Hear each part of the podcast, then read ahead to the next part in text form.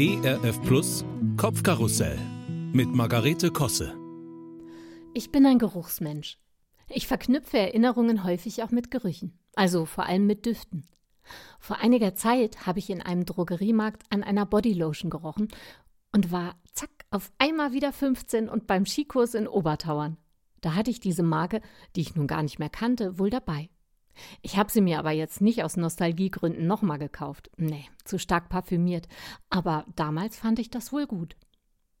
Neulich nahm meine Nase trotz Maske Witterung auf und er schnupperte bei einer mir entgegenkommenden Frau eindeutig Sun von Jill Sander.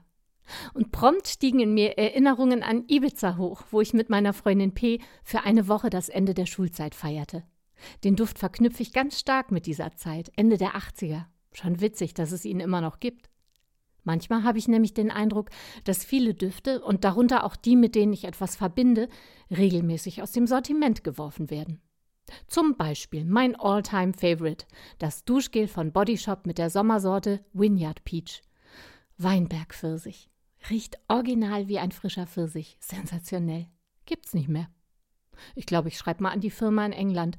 Dear Body Shop, I miss my absolutely Lieblingsduft. What are you doing there on your island? Is it then so schwer? Anderes Beispiel gefällig? Die beste Duftkerze von Ikea mit dem schönen Namen Smultron. Das heißt Walderdbeere. Und Sie ahnen es schon, die riecht wirklich nach frischen Walderdbeeren und kein bisschen künstlich. Gibt's aber auch nicht mehr. Mann, muss ich mich denn jetzt überall beschweren? Hey Ikea, ja, will haben Lieblingskerze, men ja, find sie nicht mehr. Naja, was soll's. Das ist ja jetzt auch wirklich Jammern auf hohem Niveau. Und außerdem hat die Natur selbst zu dieser Jahreszeit so viel zu bieten. Nicht nur fürs Auge, nein, auch für die Nase. Also, einfach mal rausgehen, vorbei an den blühenden Rosensträuchern an Annas Gartentor. Was für ein Duft. Letztens hatte ich übrigens plötzlich die Vision, ich lande in Indien und bekomme zur Begrüßung eine Blumenkette mit Jasmin umgehangen. Genau so duftete es nämlich. Allerdings war ich stattdessen noch immer im Rösrather Wohngebiet und ging bloß an einem Garten vorbei. Dort blühte gerade das Geißblatt und verströmte einen betörenden Duft. Ich hab's extra mal nachgeschlagen. Wissen Sie, wie diese Pflanze auch genannt wird? Je länger, je lieber. Ist das nicht schön? So, und jetzt beende ich an dieser Stelle meine Duftschwelgereien, aber nicht ohne vorher noch meine Nummer eins zu nennen. Der Geruch von Regen an einem heißen Sommertag. Unbeschreiblich, oder? Bei mir weckt das sofort Kindheitserinnerungen.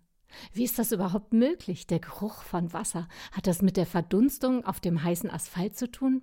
Nee, das Wasser aus dem Gartenschlauch abends beim Gießen duftet doch auch irgendwie. Ich habe in meinem Lieblingsbuch eine Stelle gefunden, die mich bestätigt. In Hiob 14 lese ich: Denn für den Baum gibt es Hoffnung.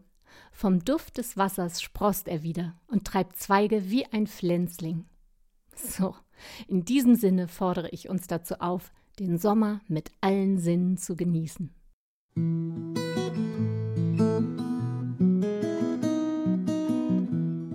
Kopfkarussell von und mit Margarete Kosse.